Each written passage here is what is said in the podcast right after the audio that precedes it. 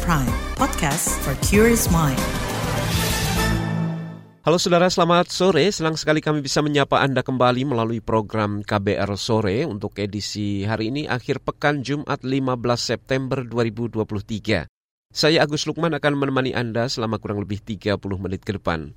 Sore ini kita akan membahas mengenai banyaknya kecelakaan lalu lintas yang melibatkan kelompok usia pelajar.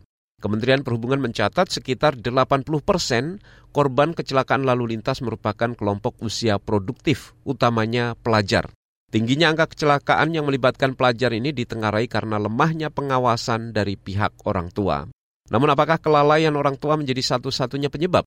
Lalu bagaimana upaya untuk mengurangi atau menekan dan mencegah kecelakaan lalu lintas di kalangan pelajar? Selengkapnya kita bahas di KBR sore.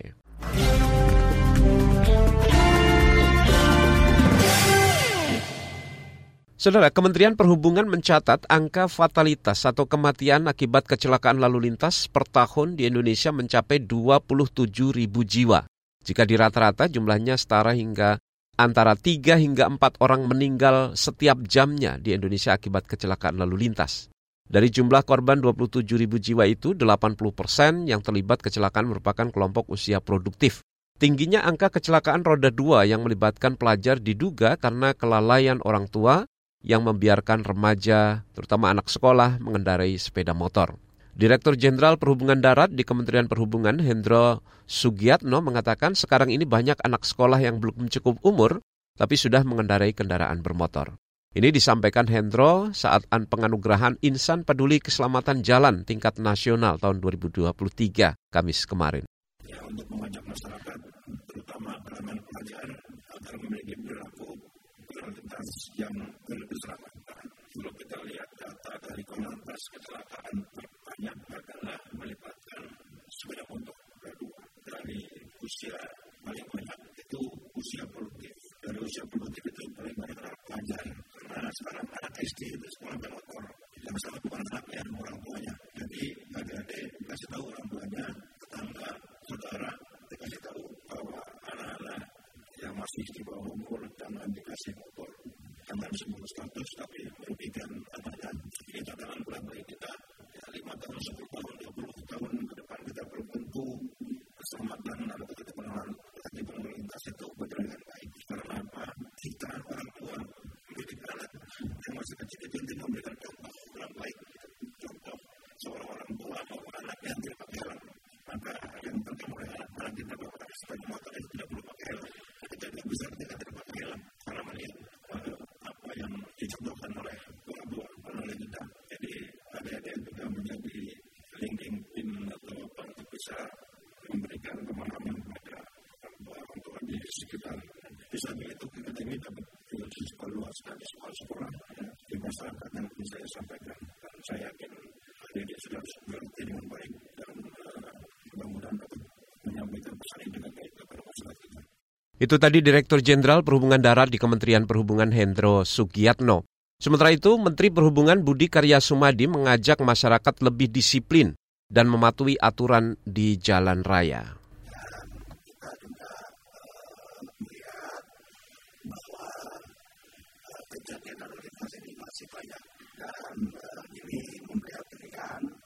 Bayangkan ada 27.531 satu tahun 2020. Nah, tentu kita tidak ingin uh, seseorang kita itu karena tidak disiplin harus mengalami hal seperti itu. Itu tadi imbauan dari Menteri Perhubungan Budi Karya Sumadi. KBR sudah mencoba menghubungi Direktur Penegakan Hukum di Korps Lalu Lintas Polri, Aan Suhanan, untuk menanyakan upaya kepolisian mencegah kecelakaan lalu lintas di kalangan pelajar. Namun hingga program ini naik siar yang bersangkutan juga belum respon permintaan wawancara dari KBR. Begitu juga dengan upaya menghubungi Kepala Bagian Operasional Korlantas Polri, Edi Junaidi maupun Dirlantas Polda Metro Jaya, Ahmad Latif. Sebelumnya dalam rapat dengar pendapat dengan Komisi Bidang Hukum di DPR RI pada Juli lalu, Kepala Korps Lalu Lintas Polri Firman Santiabudi mengklaim terus memberikan pendidikan keselamatan lalu lintas kepada masyarakat. Beberapa program diarahkan khusus untuk anak dan pelajar. Untuk Kamsel bidang Kamsel Korlantas. Yang pertama polisi sahabat anak, kemudian ada Polcil, kemudian kami masih uh, kegiatan di taman lalu lintas, cara aman ke sekolah, patroli ke sekolah, putri keamanan sekolah, serta polis go to school. Lalu yang G adalah desiminasi atau memberikan pemahaman kepada para guru karena kami berasumsi kalau kalau murid ini berganti, kalau guru ini dia akan selalu berada di sekolah-sekolah untuk memberikan materi lalu lintas kepada peserta didik. Kemudian kampus pelopor keselamatan, KPK namanya juga Pak, tapi ini KPK. Ditulis dengan huruf sebenarnya adalah kampus pelopor keselamatan. Jadi kami masuk ke kampus-kampus dengan harapan mereka bisa menjadi pelopor untuk tertib lalu lintas. Lalu kampung tertib lalu lintas, kampanye tertib lalu lintas, lalu melalui media-media elektronik, baik TV maupun e, medsos serta TV program, lalu pembinaan dan penyuluhan komunitas. Itu tadi saudara Kepala Korps Lalu Lintas Polri Firman Santiabudi. Firman mengatakan kepolisian juga melakukan kajian black spot dan trouble spot untuk mengantisipasi dan menghilangkan penyebab kecelakaan. Black spot merupakan titik atau lokasi yang jumlah angka kecelakaannya dominan terjadi. Sedangkan trouble spot adalah titik atau lokasi yang memiliki tingkat kepadatan dan kecelakaan atau kemacetan yang tinggi. Lantas bagaimana suara kalangan pelajar dan orang tua menyikapi tingginya angka kecelakaan lalu lintas di kalangan pelajar? Selengkapnya akan kami hadirkan melalui laporan khas KBR sesaat lagi tetaplah di KBR sore.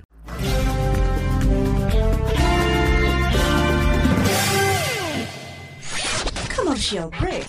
Commercial break.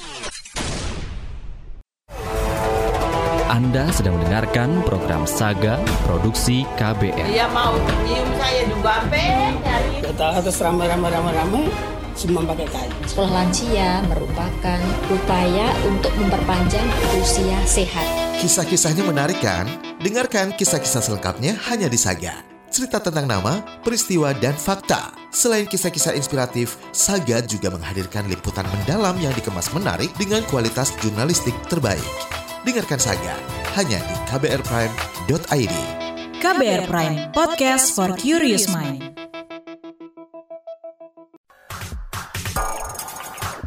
You're listening to KBR Prime, podcast for curious mind. Enjoy!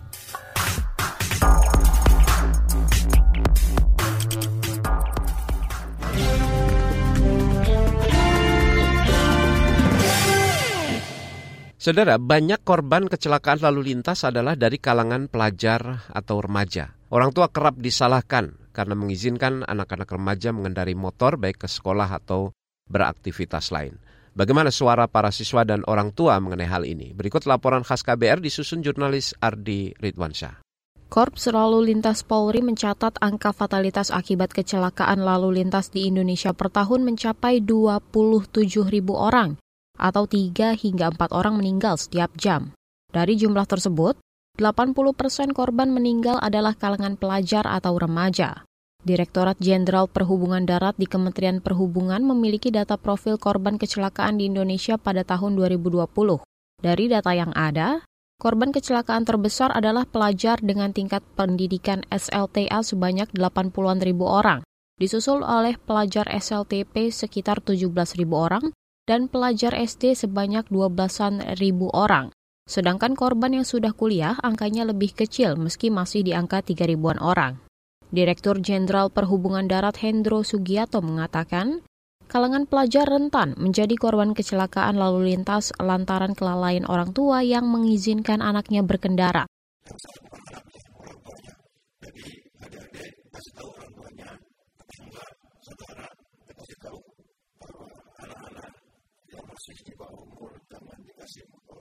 Kecelakaan lalu lintas ini pernah dialami Juna, seorang siswa kelas 12 salah satu SMA negeri di kota Bekasi, Jawa Barat. Juna baru-baru ini mengalami kecelakaan lalu lintas ketika berangkat ke sekolah. Kecelakaan terjadi ketika Juna banting setir saat ada pengendara sepeda motor lainnya datang dari arah berlawanan. Juna jatuh dari motor dan mengalami luka ringan di tangannya sebenarnya gue kecelakaan bukan karena gue diri gue sendiri gara-gara pengendara motor lain juga. Gue udah hati-hati banget. Malah dibilang gue udah aman kan. Cuma uh, pengguna jalan lain yang ngebahayain gue juga. Tiba-tiba dari lawan arah tuh ada yang mau nyalip mobil gitu. Terus gue kaget. Akhirnya gue banting setir. Dan gue jatuh. Juno merasa beruntung kepalanya tidak terbentur. Saat kecelakaan itu ia tidak memakai helm Juna meski sudah berusia 17 tahun, belum memiliki surat izin mengemudi atau SIM. Namun Juna tetap ingin menggunakan motor saat sekolah. Dirinya beralasan akses transportasi publik dari rumahnya sulit dan waktu tempuh jika menggunakan angkutan kota lebih lama ketimbang naik motor karena kan kebutuhan gue karena kan dari orang tua juga kan pada kerja semua terus tuh gue gak ada yang nganterin juga kan kalau gue naik gojek atau ojek online gitu itu biayanya tuh gede gitu nah penting gue bawa motor sendiri paling kan kayak cuma duit bensin doang Alasan serupa juga disampaikan Dwi, seorang siswa kelas 12 salah satu SMK swasta di Kota Bekasi, Jawa Barat. Dwi sudah mengendarai sepeda motor ke sekolah sejak kelas 10. Hingga saat ini, Dwi belum mempunyai SIM. Ia beralasan memilih menggunakan motor karena lebih cepat dan takut terlambat sekolah jika menggunakan angkutan umum. Lebih enak naik motor ya. Kalau transportasi itu aksesnya jauh, harus jalan sekitar 2 km dulu. Kalau naik motor kan langsung dari rumah ke sekolah. Dwi juga sering tidak mengenakan helm saat berkendara karena malas.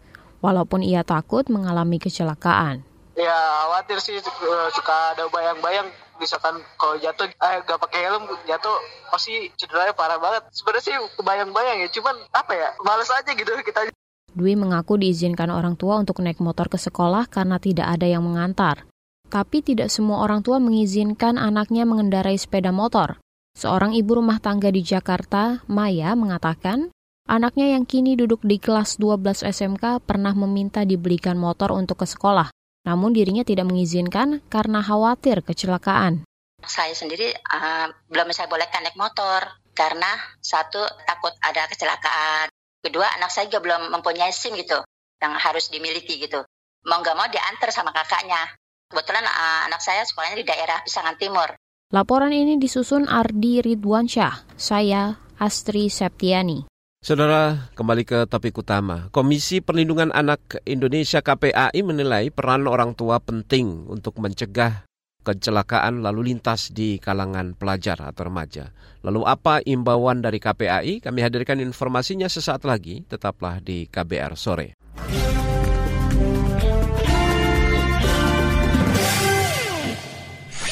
Commercial break. Commercial break. Ada apa MJ? Spiderman tolong tangkepin orang ini. Aku habis kena tipu investasi bodong nih. Sekarang aku bangkrut. Oh alah, pasti belum dengerin uang bicara ya? Uang bicara? Apa itu? Podcast ekonomi dan literasi finansial dari KBR Prime. Narasumbernya kredibel dan topiknya cocok banget buat anak muda kayak kita. Ada juga nih, topik biar nggak ketipu investasi bodong. Uang Bicara, menavigasi kamu supaya tetap cuan dari KBR Prime.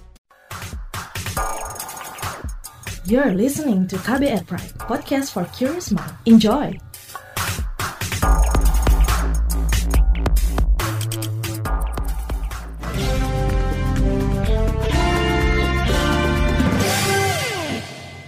Anda masih bersama kami di KBR Sore. Kita masih membahas mengenai tingginya angka kecelakaan lalu lintas di kalangan pelajar. Komisi Perlindungan Anak Indonesia KPAI turut menyoroti maraknya kecelakaan lalu lintas yang melibatkan pelajar atau remaja. Komisioner KPAI Jasra Putra mengatakan peran orang tua sangat penting untuk mengedukasi anak-anaknya. Ia mendorong para orang tua tidak melepaskan anak di bawah umur untuk mengendarai motor sendirian ke sekolah.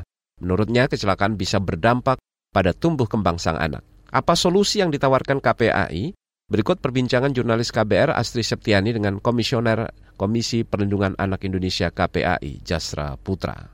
Banyak anak-anak pelajar belum cukup umur yang membawa kendaraan sendiri. Bagaimana pantauan KPAI? Apa yang menyebabkan maraknya hal tersebut? Anak memakai atau mengendarai kendaraan itu ya baik roda 2 maupun roda 4 itu kan memang ada ketentuan gitu ya bagaimana peraturan yang diatur di undang-undang perhubungan gitu ya lalu lintas gitu ya. Misalnya harus punya SIM kemudian tentu dia layak untuk uh, mengemudi gitu ya. Nah sementara memang faktanya di lapangan kita temukan terutama di daerah selum area atau mungkin akses anak terkait pendidikan gitu ya. Itu kan banyak juga pada akhirnya anak-anak ini kan difasilitasi oleh orang tuanya untuk memakai motor sendirian. Karena memang tidak tersedia transportasi umum ya untuk anak tersebut gitu ya. Sehingga pada akhirnya mereka mengambil pilihan kendaraan sendiri dan pada akhirnya karena memang dari sisi syarat, dari sisi uh, emosional gitu, memang usia anak itu kan memiliki keterbatasan gitu ya. Jika kemudian ada sejumlah hal yang melatar belakangi anak membawa kendaraan, kemudian apa solusi yang bisa ditawarkan? Ya kalau memang idealnya memang harus ada transportasi publik yang layak ya, yang layak, yang ramah untuk anak. Misalnya kalau dia di desa ya ada transportasi desa, hutan desa yang bisa dipakai oleh anak-anak gitu. Nah, saya kira kalau DKI kan bisa karena ada feeder ya seperti mobil-mobil kecil gitu mengakses ke sekolahnya, saya kira itu harus dilakukan gitu ya. Atau jika anak itu harus e, berjalan kaki ya bagaimana memastikan trotoar yang layak bagi mereka gitu, ya, trotoar yang aman bagi mereka gitu ya. Sehingga jika kita melarang anak-anak untuk memakai motor sementara e, akses ke ya, ya terutama kan untuk sekolah ya yang cukup banyak kita lihat gitu ya. Nah kemudian yang yang kedua uh, itu tadi ya itu kita edukasi orang tua agar sebetulnya jangan melepaskan begitu saja kepada anak untuk mengendarai eh, kendaraan gitu. Kita himbau orang tua sesulit apa pun dari sisi waktu ya kita berharap orang tua tetap mengantar gitu ya. Dan begitu juga nanti ketika pulang juga menjemput kembali gitu ya. Nah, kalau itu sudah jalan ya tentu hal lain ya kita minta aparat kepolisian untuk menegakkan aturan berlalu lintas gitu ya. Terutama daerah kota ya yang juga cukup banyak ya. Dan, dan di desa juga seperti itu bagaimana bekerjasama dengan aparat desa gitu ya, kecamatan gitu ya. Ya, jadi itu harus dilakukan secara simultan, tidak hanya sekedar melarang anak untuk membawa motor atau uh, mengendarai uh, kendaraan uh, milik apa pribadi orang tuanya. Apa upaya yang mesti dilakukan oleh semua pihak mulai dari pemerintah, penegak hukum, pihak sekolah dan keluarga begitu untuk mencegah kecelakaan pada anak-anak? Kita tentu meminta kepada aparat ya bagian lalu lintas ya itu kan bekerjasama dengan orang tua terus mengedukasi orang tua, mengedukasi lembaga pendidikan gitu ya, bahwa anak-anak membawa atau mengendarai kendaraan dari sisi hukum kan belum dibenarkan. Kemudian eh, termasuk juga risiko-risiko yang memungkinkan anak-anak ini mengalami kecelakaan dan, dan bahkan bisa fatal gitu ya.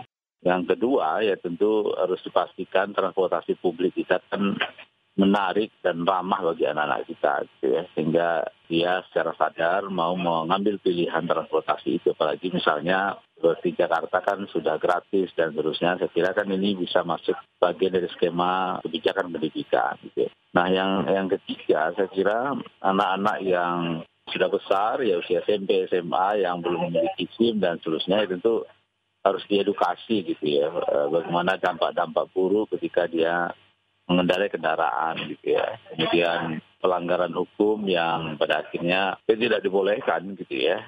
Itu tadi saudara perbincangan jurnalis KBR Astri Septiani dengan Komisioner Komisi Perlindungan Anak Indonesia KPAI Jasra Putra.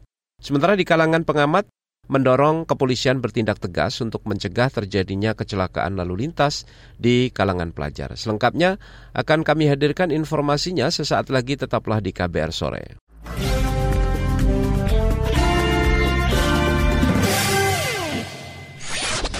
Commercial break. Commercial break. Satu kata yang mendeskripsikan cinta, respect. Jahat. Selfless. Komunikasi. Itu kata mereka soal cinta.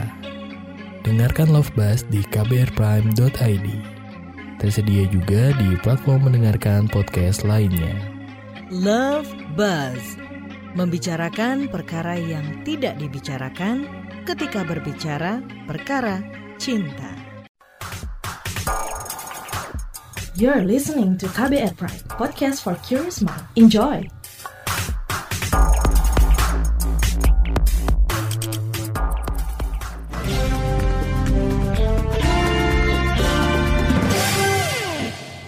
Anda masih bersama kami di KBR Sore. Saudara, sebagian kalangan pengamat mengkritik kepolisian yang dinilai belum tegas menindak pelajar di bawah umur mengendarai kendaraan bermotor. Pengamat transportasi Harya Setiaka Dilon mengatakan, penindakan dari polisi bisa memberi efek jera sehingga mencegah potensi kecelakaan pelajar di jalan raya. Haria juga meminta kepolisian menertibkan pemberian surat izin mengemudi atau SIM. Upaya itu perlu dilakukan untuk mencegah anak yang belum cukup umur memiliki SIM, karena batas minimal kepemilikan SIM C adalah usia 17 tahun. Langkah apa lagi yang bisa dilakukan untuk menekan angka kecelakaan lalu lintas di kalangan pelajar? Selengkapnya berikut petikan perbincangan jurnalis KBR Khairunisa dengan pengamat transportasi Haria Setiaka Dilon dari catatan Anda gitu ya. Pak, apa penyebab banyaknya pelajar ini jadi korban gitu? Ya ini gini, ini maksudnya kalau pelajar itu maksudnya di bawah umur ya. Saya anggap yang maksudnya di bawah umur dan uh, tanpa SIM ya. Gini, jadi saya pikir langkah tegas yang sampai saat ini saya belum pernah dengar dilakukan oleh kepolisian adalah pertama menyita kendaraannya ya. Lalu diapain terus di apa dibiarkan melanjutkan perjalanan ya? Saya pikir itu salah. Hmm. Ya itu kan nggak menunjukkan kepenjiran ya. Itu kan jadinya hanya menunjukkan apa mengajari anak-anak itu bahwa kalau lagi sial ya kita ke polisi ya. Tapi nggak ada efek jerahnya. Nah harusnya kalau nggak efek jerah kalau mau emang mau sana artinya ya udah motor disita ya anak anak yang pengendara itu yang melanggar itu di, dikembalikan ke orang tuanya ke rumah orang tuanya lalu nah ini berikutnya. Langkah keduanya jerat orang tuanya dengan pasal penelantaran anak ya itu penting. Karena kalau misalnya ya ada orang tua membiarkan anaknya atau bahkan apakah membiarkan atau malah mungkin menyuruh ya anaknya untuk menggunakan kendaraan bermotor pada pada umurnya gitu. Itu kan penelantaran itu kan ada ada pasal-pasal ya saya pikir ya, dengan pasal-pasal uh, perlindungan anak lah. Saya pikir itu kan ini, ini yang membahayakan membahayakan uh, anak. Nah, saya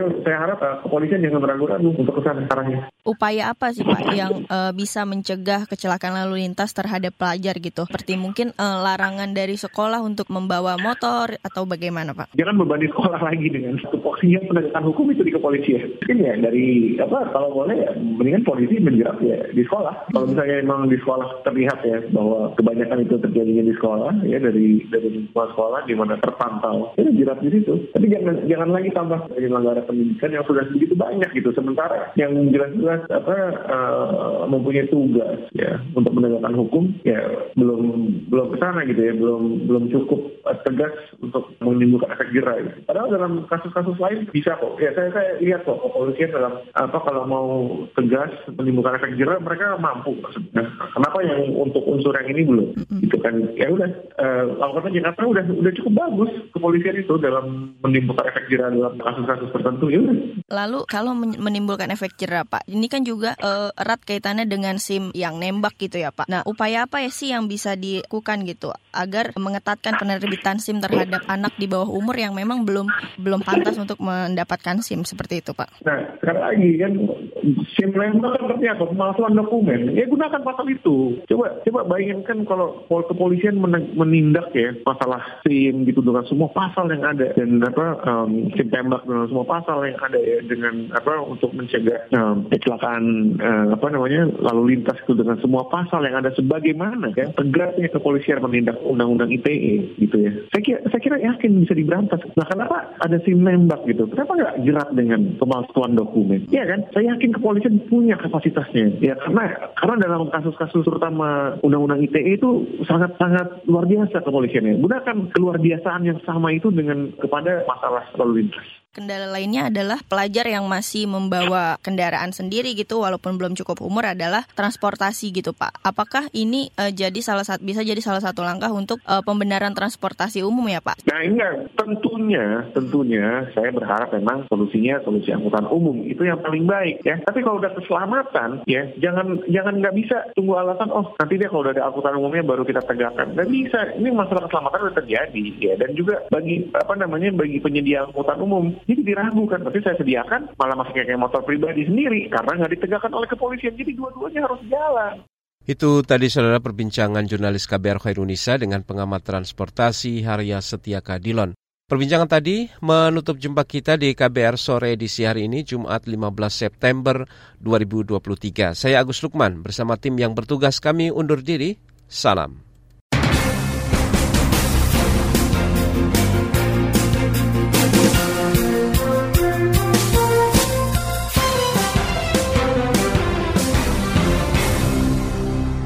KBR Prime, cara asik mendengar berita. KBR Prime, podcast for curious mind.